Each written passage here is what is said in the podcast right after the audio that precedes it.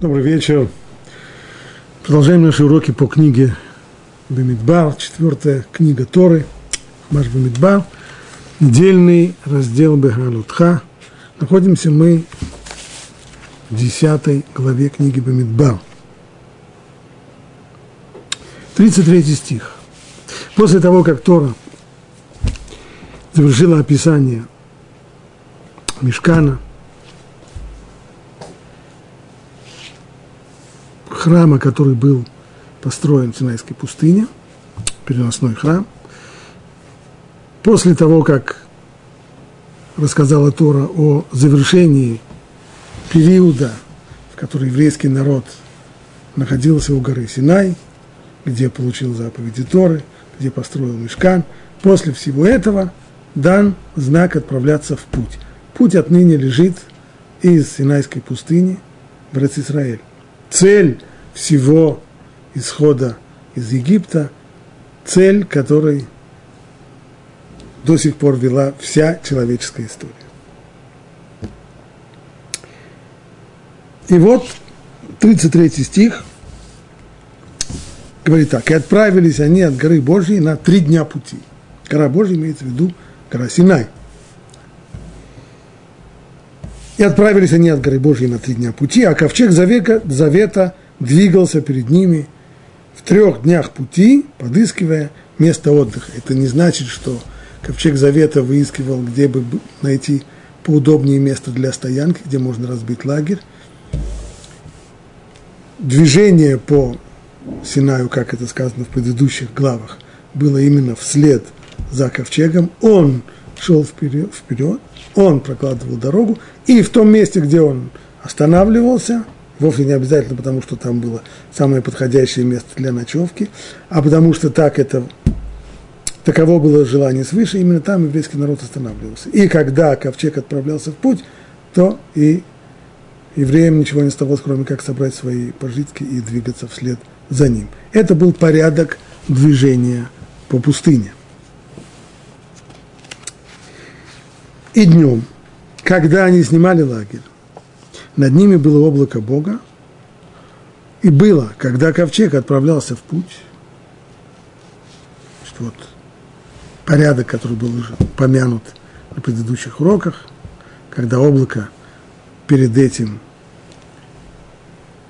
бывшее в виде шатра над мешканом, над переносным храмом, когда оно вытягивалось, подобно балке, в сторону колена Иуды – авангард, авангарда движения еврейского народа по пустыне. Это был знаком тому, что нужно выходить в путь. И тогда, когда такой знак был подан, и было, когда ковчег отправлялся в путь, Муше говорил, встань же, Господи, и рассеются твои враги, и побегут от тебя ненавидящие тебя. То есть сначала был знак облака – Затем Моше произносил эту фразу, затем ковчег двигался в путь, и вслед за ним уже весь народ. А когда останавливался, он говорил, возвратись же, Господи, к мириадам тысяч Израиля. И здесь тоже был сам, тот же самый порядок. То есть сначала облако давало знак остановки, Муше говорил, возвратись же, Господи, к мириадам тысяч Израиля, ковчег останавливался, и вот здесь вот и устраивался лагерь. Раши обращает здесь наше внимание на то, что в оригинале, в тексте Торы, здесь стоят странные знаки. Вот от 35 стиха «И было, когда ковчег отправлялся в путь», Муше говорил, «Восстань же, Господи, рассеют твои враги». И до конца 36 стиха, а когда останавливался, он говорил, возвратись же, Господи, к мириадам тысяч Израиля. То есть вот этот отрывок с двумя фразами Муше, которые были в начале каждого похода и в конце каждого похода, вот эти две фразы, они как бы заключены в скобки. Только скобок настоящих в оригинальном тексте Торы нет. Вместо этого стоят знаки. Пишет Раши, здесь поставлены особые знаки, имеется в виду перевернутые буквы «нун». Это перед стихом 35 и после 36 стиха, выделяя их, как бы в скобках. Эти знаки, привернутые буквы «нун», в других местах мы не встречаем. Здесь они используются для того, чтобы выделить место скобок. Любопытно, что корпорация Microsoft в своем э, коде, в ASCII коде и в, в ANSI коде, коде, там, где распределяются все буквы и знаки, существующие, имеют каждый из них определенный кодовый знак, то выделено, оказывается, и два кодовых знака для перевернутых букв «нун». Так, так что это сказать, замечено, что такие знаки существуют. И вот эти самые знаки, для чего они поставлены, для чего фраза эта заключена в скобке, почему же это так? Чтобы отделить, э, тем самым указывая, что этот отрывок стоит не на своем месте. То есть вот эти самые фразы. И было, когда ковчег отправлялся в путь, Муше говорил, встань же, Господи, рассеются твои враги. А когда останавливался, он говорил, возврати же, Господи, к мириадам дочь Израиля. Этот отрывок, он не здесь должен быть. Его место естественное, на самом деле другое. Где? Во второй главе книги Бамидбар. Там, во второй книге Бамидбар, где описывается весь порядок движения, как все проходило, что сначала кто у нас двигался сначала, кто двигался потом. Вот там-то в порядке выдвижения на марш естественное место вот этого вот, вот этих двух стихов. Что в ходе вот этого выдвижения на марш, мы уже говорил, восстань же Господи, а когда марш заканчивался, он говорил, возвратись. Вопрос, а почему тогда эти две фразы оказались здесь? Пусть заключенные в скобки, чтобы мы не путали, чтобы мы знали, что они не отсюда, что не здесь им место. Ну почему же тогда их сюда-то вставили, если не здесь им место? Говорит Раши, чтобы отделить одну беду от другой, как сказано в Талмуде. Трактат Шаббат. Ну и что это все означает? Как это все понимать? Что за беды? На самом деле беды, конечно, здесь в тексте есть. Сразу же, вслед за этим отрывком, мы читаем. Читаем весь текст. И стал народ как бы роптать на Бога. И воспылал его гнев. И загорелся у них огонь Божий и поглотил край стана. И возопил народ к Муше и помолился – Муше Богу и утих огонь. И дали этому месту Тавира, потому что горел у них огонь Божий. Слово Лавир означает зажечь. Тавира – огонь, который горел там. Беда? Беда. А сброд, который был среди них, проявлял прихоти. Заплакали опять сыны Израиля и сказали, кто накормит нас мясом. Мы помним рыбу, которую даром ели в Египте, огурцы, дыни, зелень, лук, чеснок, а теперь наша душа иссохла. Нет ничего этого. Только к манну мы устремляем наши глаза. Еще одна, еще одна жалоба. Прежде ропот, не сказано о чем, стал народ как бы роптать на Бога, а здесь уже конкретная жалоба. Хотим мясо.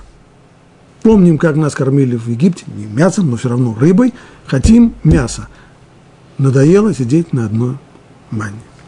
И сказал Бог Муше, скажи народу, осветитесь к завтрашнему дню, будете есть мясо, так как вы плакали, говоря, чтобы услышал Бог, кто накормит нас мясом. Ведь нам было так хорошо в Египте, и Бог даст вам мясо, пожалуйста, Бог даст вам мясо, и будете есть, не один день будете есть, и не два, и не пять дней, и не десять дней, в течение месяца, пока оно не выйдет у вас носом, то есть пока вас тошнить от него не будет, и станет для вас мерзким за то, что вы пренебрегли Бога. И дальше, сказано, и поднялся ветер, и поднял от моря стаи перепелов, и опустил их на стан. И весь народ, и встал народ весь в тот день, и всю ту ночь, и следующий день все собирали перепелов. Тот, кто собрал меньше всех, собрал 10 омеров. И стали они есть эти перепела, и дальше это мясо было еще на зубах – еще не пережевано, как гнев Бога воспылал на народ, и Бог нанес народу тяжелый удар. И назвал это, э, он назвал это место Кеврот Атава, это могилы вожделения, то есть там, где хоронили людей, которые возжелали мяса и нашли там свою смерть. Беда, беда, конечно. Беды на марше, вместо того, чтобы это был победоносный марш от горы Синая, границы Мерс Израиль, и сразу же завоевание, вместо этого это превратилось действительно в э, одну марш, на котором происходит одна беда за другой. Вот для того, чтобы разделить эти беды, чтобы не было вот этого вот ощущения, понимания бед, которые сыпятся, как из рога изобилия, одна за другой, вот для этого сюда вставили вот этот стих. Такое, наверное, понимание простое в Раши. Во-первых, если мы внимательно посмотрим на текст, что трудно сделать э, на слух, а показать текст я, к сожалению, не могу. Но если внимательно почитать текст, то не совсем сходится. А именно, две беды мы прочитали. Одна беда – это стал народ как бы роптать на Бога, а вслед за этим вторая беда – кеврота Таава, могилы вожделения, там, где – потребовали мяса. Наверное, между ними надо было бы разделить, чтобы не шли две беды одна за другой. Но вот эти стихи, заключенные в скобки, заключенные в перевернутые буквы «нун», они не находятся между этими двумя бедами, находятся, они находятся перед первой бедой. Окончание десятой главы. Так и десятая глава оканчивается. А когда останавливался ковчег? то Муше говорил, возвратись, Господи, к мириадам тысяч Израиля. Скобка закрывается, перевернутая буквочка Нун, и сразу после этого и стал народ как бы роптать на Бога. А после этого, после этого пошло а сброд, который был среди них, проявлял прихоти, заплакали, хотя хотим мясо. Так получается, что между этими двумя бедами эти фразы ничего не разделяют. Беды как были подряд, так и не остаются подряд. Перед ними, перед этими бедами, как бы как предисловие стоят эти фразы. Но это совсем не то, как объясняет нам Раш. Как же это понять? На самом деле Раши, весь этот комментарий, это не, не творчество Раши. Раши сам подчеркивает, что источник того, что он написал в трактате, в Талмуде, в трактате Шаббат. И там действительно приводится вот эта вот идея о том, что эти два стиха обращения Муше к Всевышнему, когда двигался э, ковчег и когда он восстанавливался, они находятся не на своем месте и вставлены для того, чтобы разделить между, между бедами. Спрашивает там Талмуд, какие же это беды.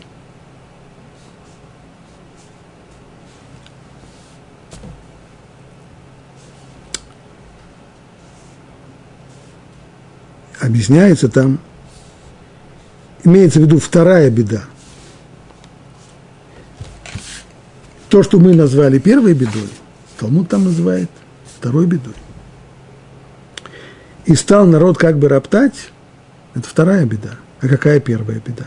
А первая беда – это 33 стих 10 главы. «И отправились они от горы Божьей на три дня пути». Вот это первая беда. И тогда понятно, что между ними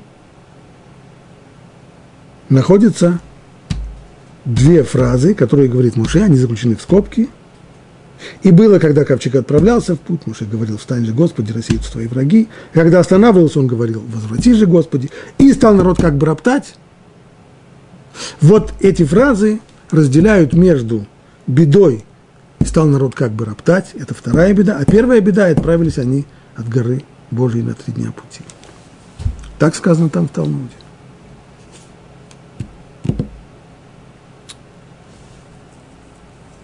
Все равно непонятно. А что за беда? И отправились они от горы Божьей на три дня пути. Беды есть дальше. А здесь вроде бы никакой беды нет. И кроме того, если даже есть в этом какая-то беда, что отправились они от горы Божьей, то тогда вот эти вот фразы, заключенные в скобки, они находятся между, не разрывают между первой этой якобы бедой отправились они от горы Синай, второй, и второй бедой, стал народ как бы роптать. Но дальше есть же еще и третья беда, а между второй и третьей бедой никакого разрыва нет, они идут подряд. Поэтому почему лучше разорвать между первой и второй бедой, а не между второй и третьей? Кстати, в Талмуде третья беда вообще не, не упомянута, если уж уточнять до конца. Как все это понимать? Посмотрим, что пишет Рамбан. Так, Рамбан здесь на месте. Цитирую сначала Раши, и было, когда ковчег отправлялся в путь, здесь поставлены особые знаки, теперь вернутые буквы Нун, до и после этих двух строчек Торы, чтобы показать, что это не их место, этих строчек, почему они помещены здесь, чтобы отделить одну бедро, беду от другой, как сказано в Талмуд Шаббат, так комментирует Раши. Но он не указывает, что это за беда. Здесь, в своем комментарии к Пятикнижию, к Торе, Раши не указывает, о каких конкретно бедах идет речь. Это только мы сами стали догадываться, и вот посчитали, что первая беда, очевидно, это ропот, и стал народ как бы роптать, а вторая беда, а сброд, который был среди них, проявил, стал проявлять прихоти и потребовали мяса. Не указывает Раши в своем комментарии к Торе, какую беду-то надо отделить. Ведь перед строкой и было, когда ковчег отправился в путь, вроде бы не упоминается никакая беда. Но там, в Талмуде, сказано, что вторая беда названа в строчке, и стал народ как бы роптать на Бога. То есть то, что мы посчитали первой бедой, на самом деле, говорит Талмуд, это вторая. А первая беда в строке отправились они от горы Божьей, и по словам Раби Ханины, так объясняет там Раби Ханина, отправились они от горы Божьей, это означает о том, что они отвернулись от Бога. Где здесь увидел Раби Ханина, где здесь увидел Талмуд, что они отвернулись от Бога? Отправились они от горы Божьей. Куда они отправились? В поход по Синайской пустыне для того, чтобы пересечь ее и выйти к рубежам Эрец Исраэль. И завоевать ее по слову Всевышнего. Он обещал им дать эту землю. Где здесь есть отход? Отвернулись, от, где здесь какой-то отход от Бога? А смысл этого талмудического предания связан с словами Мидраш. То есть, если взять это место в Талмуде само по себе, оно действительно непонятно. Оно не ясно, где усмотрел Талмуд отход от Бога в том, что написано, и отправились они от горы Божьей. Но если мы возьмем Мидраш, то в Мидраше есть одна фраза, которая пояснит. Мидраше сказано, что сыны Израиля отправились от горы Синай с радостью, как ребенок, сбегающий из школы. Кто может помнить свое детство, если приходилось грешить и прогуливать уроки, вот та радость, с которой ребенок прогуливает урок, убегает из школы, вот с такой радостью еврейский народ ушел от горы Синай. Что была за радость? Они говорили, как бы он не дал нам еще заповедей. За год, проведенный у горы Синая, получили 613 заповедей, не больше, но и не меньше. Но ведь каждый день может быть еще одна заповедь, или еще много заповедей, уже 613. Это уже, заповеди уже окружают нас со всех, со всех сторон. Куда, куда ни обратись, все регламентировано и как есть, и что есть, и что не есть, и как работать, и как не работать, и какие жертвы приносить, и каким образом строить бизнес, и как всюду и везде заповеди, заповеди, заповеди, и обязанности, не только запреты, но и обязанности. И вот когда все это наконец кончилось, когда наконец ушли от горы Синай, фу, ушли с радостью, как ребенок убегающий из школы. Вот она беда.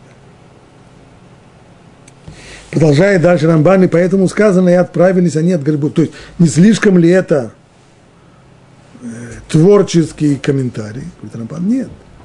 А это есть довольно четкий намек в тексте. Ведь всюду гора Синай, так она и называется в тексте, либо гора Синай, либо гора Хорев. Здесь вдруг она называется гора Божья. Мы уже сами изобразим, что имеется в виду гора Синай. А почему она вдруг здесь названа горой Божьей? Ушли они от горы Божьей, ушли от Бога. То есть было, была здесь радость, как ребенок, убегающий из школы. В этом заключалась первая беда. И эта беда отделена от двух последующих для того, чтобы в повествовании не получилось трех бед подряд, как будто бы сыны Израиля обречены на несчастье. То есть, говорит Рамбан, конечно же, вот эта самая первая беда, нужно было ее отделить от двух следующих. То есть, если бы было только две беды, более того, мы спрашиваем, хорошо, но дальше же есть вслед за этим после первой беды. Убедили нас, что это беда. То, что написано, и отправились они от горы Божьей, это была беда. Они сбежали подобно тому, как, как, как убегает ребенок из школы. Хорошо. Отделили это от следующей беды. Какая беда? И стал народ как бы роптать на Бога. Но дальше есть же еще и третья беда. И она идет сразу после второй. А сброд, который был среди них, проявлял прикать. И заплакали опять сыны Израиля, сказали, кто накормит нас мясом? И опять же, Отвечает Рамбан, а то, что есть две беды подряд, это не страшно. Страшно, если есть три беды подряд. На чем основано такое понимание? Почему Тора не хочет, чтобы было три беды подряд, а если есть две подряд, то это не страшно?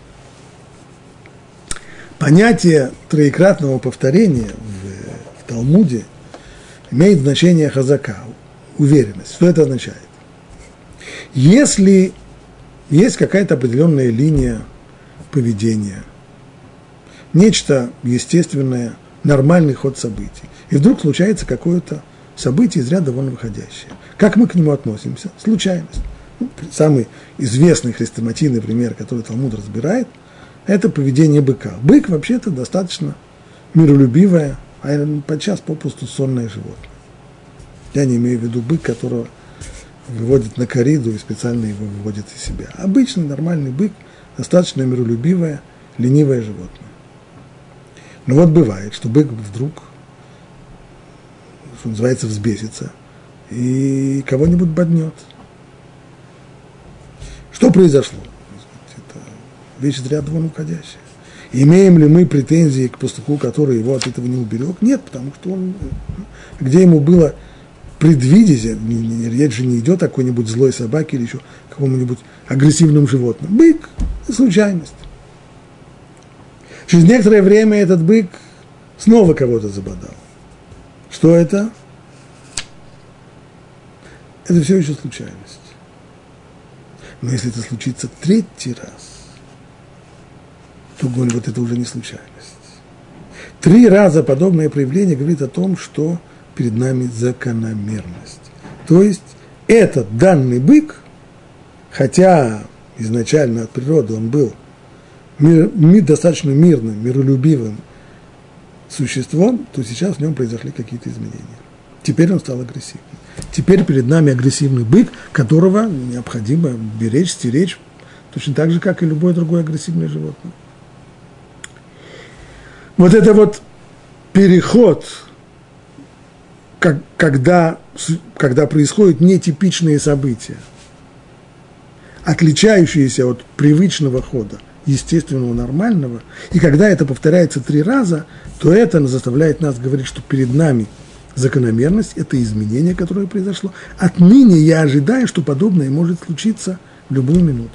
Если это случилось три раза, то нет причины, по которой это не случится в четвертый и в пятый раз.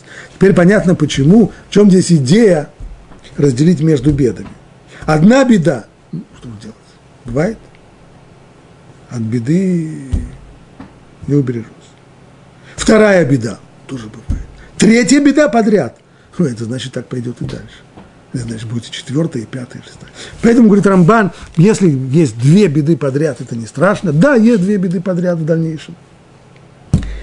И стал, рабо, и стал народ как бы роптать на Бога. Это первая беда. И вторая – это история о могилах вожделения. Это две беды подряд. Но это не страшно. Если бы была рядом с ними еще и третья беда, вот это было бы катастрофа.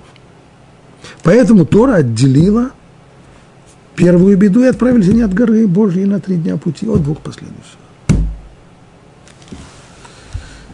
И все же вопросы не кончились. Рамбан поддержки, опираясь на Мидраш, убеждает нас, что первая беда, которую нужно было отделить от последующих, это то, что сказано, отправились они от горы Божьей, как это трактирует, трактует Талмуд, что отвернулись они от Всевышнего. Но это же не беда, это грех.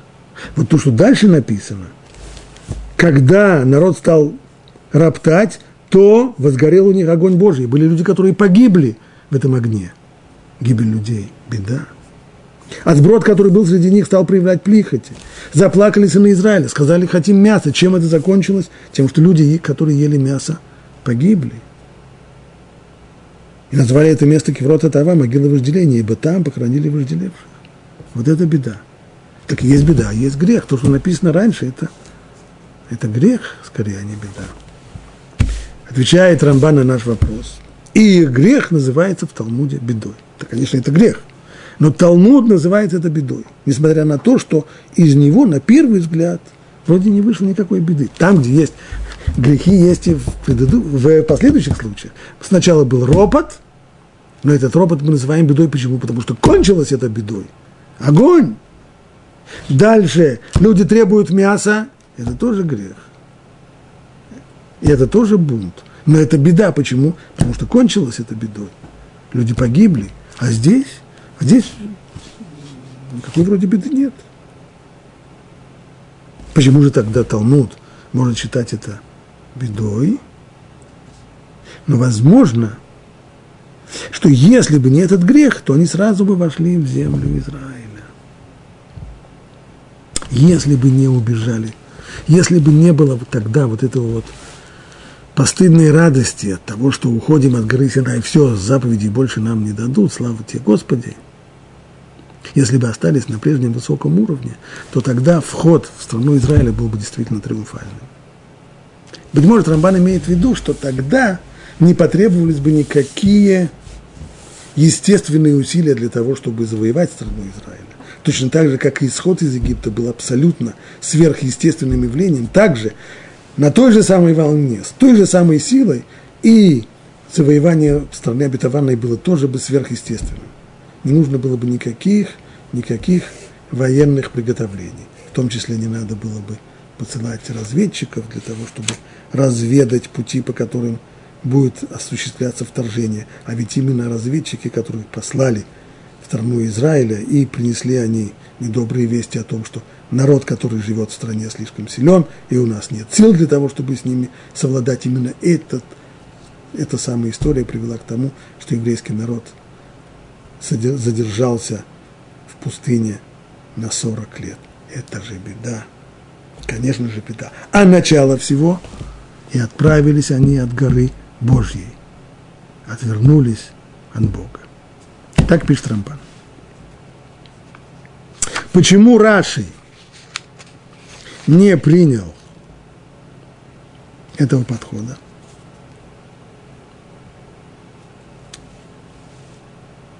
Раши у нас в комментарии к,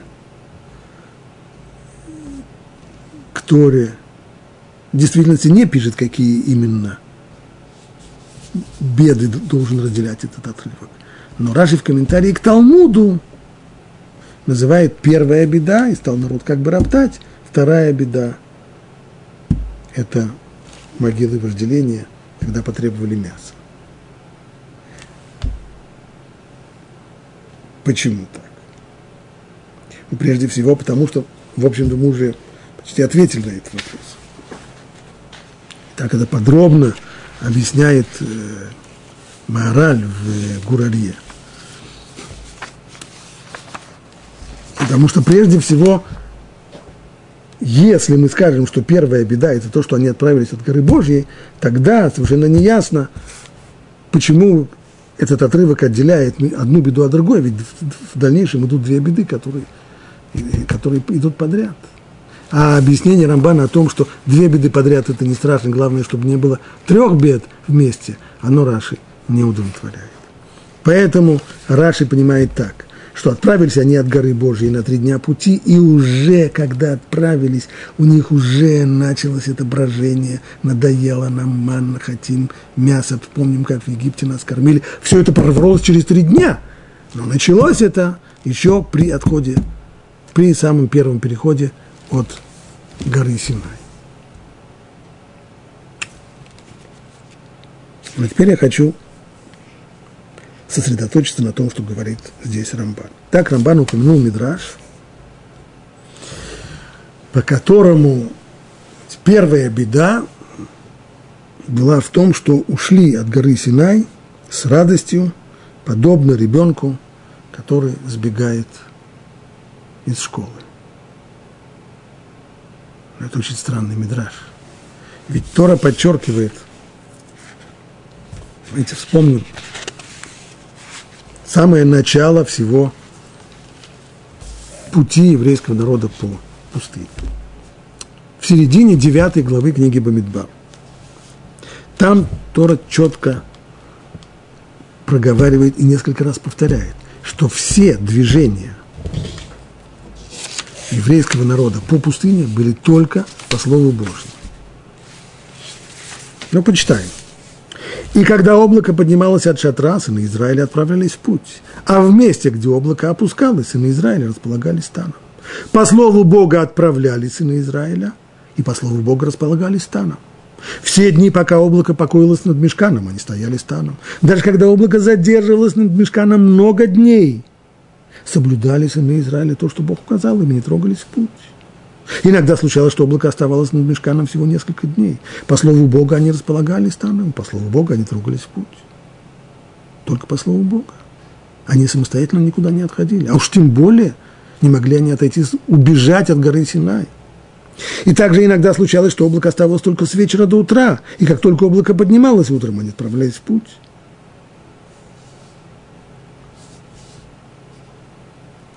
Указания по слову Бога они располагали станом, и по слову Бога отправлялись в путь.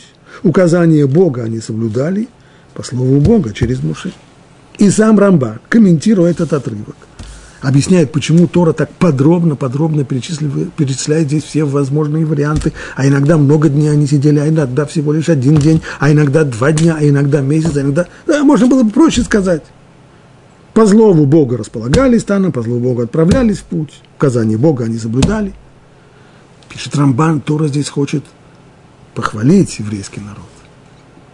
Поэтому она показывает, насколько нелегким было это испытание, идти всюду по слову Бога, идти всюду и везде по знаку облака, потому что иногда они были в одном месте, очень неудобным для стоянки. И им очень хотелось оттуда убежать. Им обрыдло это место просто невероятно. Но поскольку облако не двигалось, они тоже не двигалось. А иногда облако шло и шло, и шло, и шло, и шло. Ему ужасно хотелось уже остановиться, хотел встать на привал. А оно идет, и они продолжали идти, чего бы то ни стало. А иногда после долгого перехода им давали передышку, облако останавливалось на одну ночь, а утром снова подъем и в путь. А иногда бывало, что облако задерживалось на ночь и на день, и уже начинали распаковывать свои вещи, начинали строить лагерь, как вдруг, оп, снова подъем и снова в путь. И ни слова. И подчинялись этому. Как бы тяжело это не было. Так как же можно сказать, что от горы Синай ушли с радостью, как ребенок, который сбегает из школы? Кто сбегал из школы? Кто здесь уходил? Кто здесь убегал? Наоборот. И так Рамбан там говорит. Соблюдались на Израиле то, что указал Бог, не трогались в путь так, как они не трогались в путь из страха перед Богом и из желания выполнять Его заповеди. Из-за богобоязненности, из-за желания выполнять заповеди. Так где здесь можно, как здесь можно увидеть в уходе от горы Синай, в том, что отправились от горы Божьей, как можно увидеть здесь ребенка, который сбегает из школы.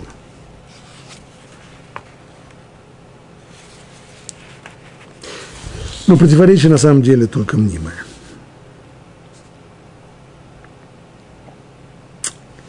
В действительности, из самого текста получается, что еврейский народ не делал ни шагу без того, чтобы на это был приказ, повеление свыше. Не двигался в путь без повеления свыше и не останавливался на привал без повеления свыше. И от Синая тоже ушли только тогда, когда получили этот знак.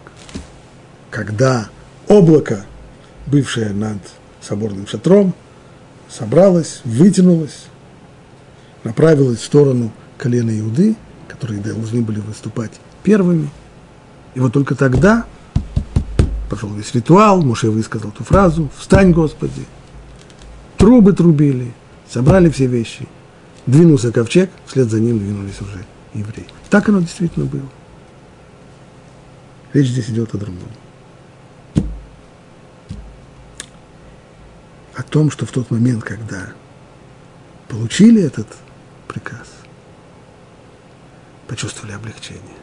Фу, слава Богу. Закончили здесь на Синае. Заповедей больше не будет, сколько уже было. Уже 613 заповедей получили. Уже, уже, уже достаточно. И вот теперь все, все, все это кончилось, все, все позади, идем вперед. Это, конечно, было падение. В этом, конечно, был, было серьезное падение. Но Тора об этом ни, словом, ни словом не обмолвилась. Текст Торы я имею в виду. Почему? Потому что, мы не раз это упоминали, есть письменная и устная Тора текст письменной Торы передает события, если речь идет о событийной части Торы, то он передает события так, как их видит сторонний наблюдатель. А устная Тора на уровне драж и еще глубже иногда, и в ремес, намеках, она вскрывает внутреннюю динамику событий, а именно то, что стоит – заповеди ямщика, то, что люди при этом думают, чувствуют, что происходит у них в сознании, а иногда и в подсознании. И вот в действительности сторонний наблюдатель, если кто-нибудь наблюдал бы тогда в Синайской пустыне, кто-нибудь из аборигенов, наблюдал бы поход еврейского народа по Синайской пустыне, то он увидел бы действительно фантастическое зрелище, как огромный народ, миллионы людей – все добровольно подчиняются Слову Божьему. Никто не выходит, никто не покидает стоянку, пока на то не будет веления свыше, несмотря на то, что стоянка оказывается в неудобном месте. Все идут, не останавливаясь, пока не получат сигнал свыше остановиться. Полное, тотальное, добровольное, но совершенно полное подчинение воле Божьей но сторонний наблюдатель не разглядел бы, что при этом люди думают, что они при этом чувствуют. И это то, что скрывает метраж. Что когда, наконец, прозвучал сигнал, и услышали трубный звук, и поняли, что надо собираться, и уходим от Синая, почувствовали облегчение. Мидраш объясняет это облегчение. Откуда было этот вздох облегчения? Все, больше заповедей нам не дадут. Закончилось. Период дарования Торы кончился. Поскольку это происходило глубоко-глубоко в подсознании, не исключено, что многие сами этого и не рассмотрели. Не только, не только что сторонний наблюдатель этого не увидел бы, но и люди сами вряд ли сознались бы себе в том, какова причина этого вздоха этого вздоха облегчения. Многие объяснили бы себе, что они радуются тому, что они наконец-то идут в Израиль, наконец-то они идут получать землю обетованную, наконец-то они увидят сбывшееся слово Бога, люди придумали бы себе самые, как обычно бывает, самые-самые возвышенные объяснения, самые-самые богобоязненные объяснения любого их поведения. Но внутри, внутри было это вот ощущение. И дальше события начинают развиваться. Ведь каждая такова жизнь, каждое подсознательное движение в психике человека в конечном итоге сказывается и влияет на его поступки, на его поведение. И вот всего лишь через несколько дней пути написано, и стал народ как бы роптать. Очень странное выражение. Что это такое? Стал народ как бы роптать. Ведь Тора же не говорит на языке современных молодых людей в России, у которых каждое четвертое слово «как бы». Я сегодня как бы пошел как бы в, в, в синагогу, как бы помолиться, как бы. Что это за как бы роптать? Либо роптали, либо не роптали. Говорит Раши, что это означает? Как бы роптать, то искать повод. Что это означает? Что, в общем-то, изнутри уже зреет недовольство. Оно проявилось сначала, все, слава Богу, заповеди больше нет. В общем-то, это означает, что уже немножко нам тесно становится. Много заповедей, много от нас требуют. То нельзя, это нельзя, там нельзя, это нельзя, вот это делай, вот это делай, и сейчас этот путь еще, и куда идем. Неосознанное, смутное недовольство зреет изнутри. Человек чувствует себя, настроение у него плохое. А если спросить, ты чего? Ну, чего, вроде все нормально. Но что-то там есть. И человек начинает сам искать причины, чем же он недоволен, чего же ему не хватает-то. Это как иногда спрашивают у капризничего, у ребенка, который капризничает, чего ты хочешь? Он за минуту до этого не знал, чего он хочет, он начинает придумывать, что я хочу. Пока что не знаю, что он вот как бы роптать. Даже не сказано, на что они жаловались. Нету здесь жалобы. Ищем предлога. И, наконец, через некоторое время идем, идем еще в путь. После того, как этот ропот закончился, закончился трагически, огонь разгорелся и поразил крайних в стане, небольшую группу людей. После этого Азброд, который был среди них, проявлял похоть, заплакали опять и сыны Израиля, сказали, кто накормит нам мясом, вот оно что, знаем теперь, что нам не хватает, мясо хотим. Мясо хотим, вот чего не хватает. А, весь год одной манной только и питаемся. Утром ман, вечером ман. Надоело. Мясо хотим. Каких пор мясо? Мы помним, как в Египте рассказывали, что в Египте мясом кормили. Нет, ну мяса там не было, но рыба была. Много рыбы. И, и вообще. И много всякой зелени там было. Конечно, до сих пор в Египте полно зелени. Вот чего нам не хватает. Здесь уже это прорвалось наружу.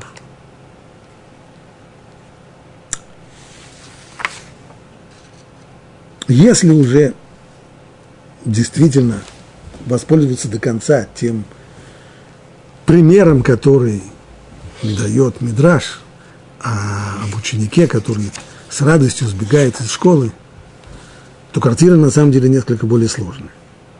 Заходим мы, заглядываем мы, как в качестве инспектора, приехал инспектор в школу, инспектирует школу, заглядывает в класс. Видит, за одним из столов сидит симпатичный, хороший такой ученик. Слушает, не шалит, прилежно записывает то, что учитель диктует. Все замечательно. Все замечательно. Что происходит в это время в его сознании ученика? Инспектор не видит. Ну вот прозвенел звонок. Ученик выходит с радостью. Фух трудный, тяжелый, муторный урок закончился. Он не убежал с урока. Он подождал звонка. Более того, он даже не сорвался, когда был звонок, а как нас учили, когда я был в школе, звонок для учителя, а не для ученика. Он подождал, пока учитель скажет, можете идти. И вышел. Фух, с облегчением. Перемена заканчивается, идет второй урок. На втором уроке ученик уже начинает ерзать.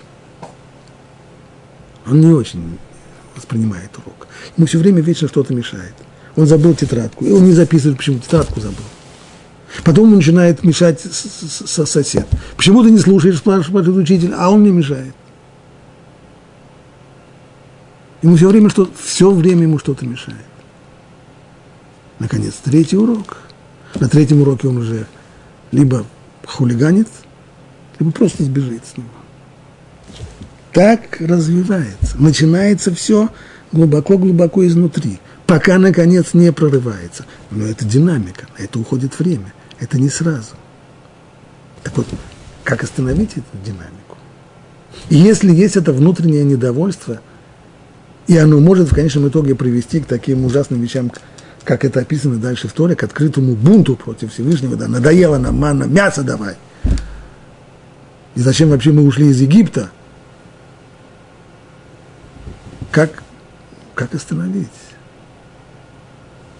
Вот для этого, объясняют нам мудрецы, Тора вставила две фразы. И ведь не просто же вставили здесь две фразы, чтобы разделить между двумя бедами. Кстати, мы теперь понимаем, что означает разделить между двумя бедами. Если есть такая динамика, если одно движение приводит к другому движению, и в конечном итоге это из внутренних, глубоких душевных процессов превращается в конкретные поступки. Так вот, между этими движениями нужно разделить, чтобы не было здесь автоматики, чтобы не обязательно, не, не было здесь детерминированной вот подобной вот цепочки действий и событий. Нужно здесь вставить что-то, чтобы прервать это. Что вставляется? Вставляются сюда слова Муше. И было. Когда ковчег отправлялся в путь, Муше говорил, «Восстань же, Господи, и рассеются твои враги, и побегут от тебя, ненавидящие тебя». То есть это был знак, по которому, когда Муше получал знак от Всевышнего, двигаемся, он произносил эту фразу, тогда двигался ковчег, и все выступали в путь. То есть вот это вот пример сознательного подчинения Всевышнему. И вторая фраза тоже. А когда останавливался, он говорил, возвратись же, Господи, к мириадам тысяч Израиля. Останавливаемся здесь, даже если не хочется. Те процессы, которые происходят в человеческой психике глубоко, глубоко, глубоко, они, безусловно, оказывают влияние, они проявляются на поступках человека будучи неосознанными. Но это не значит, что человек раб своего подсознания. Это не значит, что его поведение однозначно предопределено его подсознанием. Человек в состоянии бороться с этими влияниями, с этими выбросами импульсов из своего подсознания. Каким образом? Это то, что нам говорится здесь. Когда человек добровольно я сознательно, и осознает это, что он принимает на себя подчиняться, подчиняться той цели, которая ему дана. Всевышний дал нам Тору и ведет нас в землю обетованную, которую мы должны овладеть, чтобы там, на этой земле, реализовать эти законы Торы. Вот она цель. Я ее принимаю. Принимаю добровольно. Не то, что меня кто, кто-то ее мне ее кто-то навязал. Я ее принимаю. Это моя цель. И я собираюсь ей подчиняться, несмотря на всякие толчки и несмотря на всякие процессы психические, которые во мне происходят. И вот это вот сознательное подчинение, оно и в состоянии смягчить те самые удары и толчки из нашей психики, из нашего подсознания, которые в состоянии оттолкнуть нас, которые в состоянии увести нас от цели. Если бы не вот этот вот порядок, если бы не это добровольное подчинение, то, скорее всего, еврейский народ в действительности убежал бы от горы Синой. И если бы не решение подчиняться воле Бога, что бы того ни стоило, как бы трудно это ни было, то тогда бы чувствует раздражение изнутри, чувствуя, что нам дают каждый день еще заповедь, еще заповедь, еще заповедь. Если бы не было этого решения, стиснув зубы, подчиняться, многие бы убежали. А так не убежали. Да, конечно, в конечном итоге все многое прорвалось. Но все-таки это было не так ужасно, как могло бы быть, если бы евреи – убежали от горы Синай, чтобы не получать заповеди, которые там дались. И это то, что говорят нам мудрецы, чтобы разделить между бедами, чтобы одна беда, чтобы один грех не приводил к другому, чтобы не завязалась эта самая цепочка, нужно помнить, как Муше говорил, встань же, Господи, и рассеются твои враги, и побегут от тебя ненавидящие тебя. Выходим в путь. Если Всевышний приказал, идем вперед. А когда останавливался, он говорил, возвратись же, Господи, к мириадам тысяч Израиля, там и мы остановимся. По Слову Божьему будем идти, по Слову Божьему будем останавливаться, и все, что Бог нам скажет, то и будем делать.